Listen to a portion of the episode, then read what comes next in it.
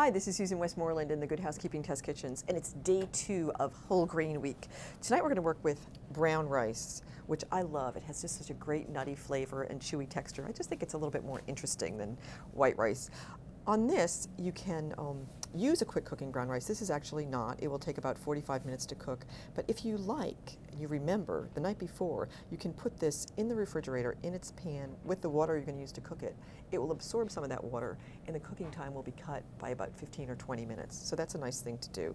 Um, for this recipe, we're going to do it all together. A saute of peppers. It's um, Jamaican jerk cod with brown rice, and it just all gets done in a skillet. Very delicious and tasty. The, the uh, Jamaican spice kind of transforms the rice a little bit and makes makes this nice pilaf.